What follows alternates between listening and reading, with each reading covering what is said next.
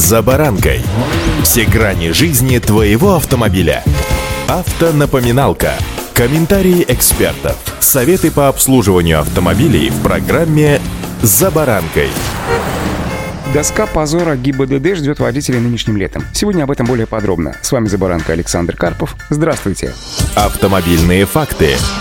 Изначально предполагалось, что витрина ГИБДД, а именно так она называется, станет неким инструментом оперативного предоставления сведений об автомобилях и о водителях заинтересованным ведомством и организациям. По сути, это специальная программа для такого взаимодействия. С ее помощью, например, при приеме на работу работодатель сможет убедиться, что человек получил права и не лишался их. Эта программа очень пригодилась бы при выдаче разрешений на работу в такси или при допуске к управлению каршеринговым автомобилем. Витрина уже эффективно функционирует с прошлого года, но только по части предоставления информации по наличию у того или другого гражданина автомобиля автомобиля. Например, ее использует Минтруд при начислении специальных выплат на детей. Через нее проходит подтверждение, есть ли у семьи автомобиль или нет, а также сколько их. Поясню, что при назначении социальной выплаты оценивается состояние семьи. Например, для многодетной семьи, в которой три ребенка, наличие второго автомобиля уже считается роскошью. А для семьи, в которой более четырех детей, это нормально. То есть наличие в семье одного или нескольких автомобилей – это один из показателей для выплаты социального пособия или отказа в нем. Также напомню и об электронном свидетельстве о регистрации транспортного средства, пока проходит эксперимент, который который позволяет предъявить сотруднику на дороге не сам пластик, а QR-код на смартфоне в приложении госуслуги авто. Инспектор считывает своим планшетом этот код и получает информацию о паспорте транспортного средства. Это также работает через витрину данных ГИБДД. А вот что касается информации о водителях, то эта часть заработает еще ой как не скоро.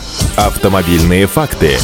Сейчас только подготовлен план мероприятий по внедрению данной системы. Его недавно анонсировала Минцифра. Предполагается, что в октябре этого года система заработает, то есть в приложении госуслуги авто можно будет закрепить и права. Но чтобы предоставить доступ к такой информации третьим лицам, водитель должен будет дать на это согласие. И только при наличии такого согласия работодатель или ведомство, которое выдает разрешение на работу, например, в такси или каршеринговая компания, смогут проверить предоставленные данные. А вот без такого согласия никто доступ к этой информации не получит. Сейчас любой работодатель, а также же каршеринговая компания могут отправить запрос на сайте ГИБДД и получить ответ ну, буквально считанные минуты. Но для каршеринга это не вариант, поскольку работать приходится с тысячами клиентов одновременно. Витрина, конечно же, упростит данную задачу, сделав процедуру автоматической, причем любителям пользоваться автомобилями краткосрочной аренды просто будет невыгодно запрещать доступ к данной информации, ведь они рискуют получить отказ в такой аренде. Некоторые СМИ уже написали, что в эту витрину попадут злостные нарушители. Это не совсем так. Данные о лишении водителя прав там, конечно, будут. Возможно, будут данные о наложении на водителя взыскания за другие нарушения правил. Но все это имеет мало отношения к поведению водителя на дороге. Дело в том, что абсолютное большинство штрафов выписывается не на водителя, а на автовладельца. Ведь нарушения выявляются с помощью камер автоматической фиксации. В абсолютном большинстве случаев собственники их не оспаривают и платят из своего кармана, а потом решают денежные вопросы с тем, кто сидел за рулем. Это касается в том числе и каршеринговых компаний, поэтому в витрине водителя, если он даст на это согласие, такие нарушения попросту не появятся. Это будет только та информация о нарушениях, которые выявлены инспектором инспекторами в отношении данного водителя вручную, непосредственно на дороге. Впрочем, как же все это будет работать на практике, узнаем уже ближайшей осенью.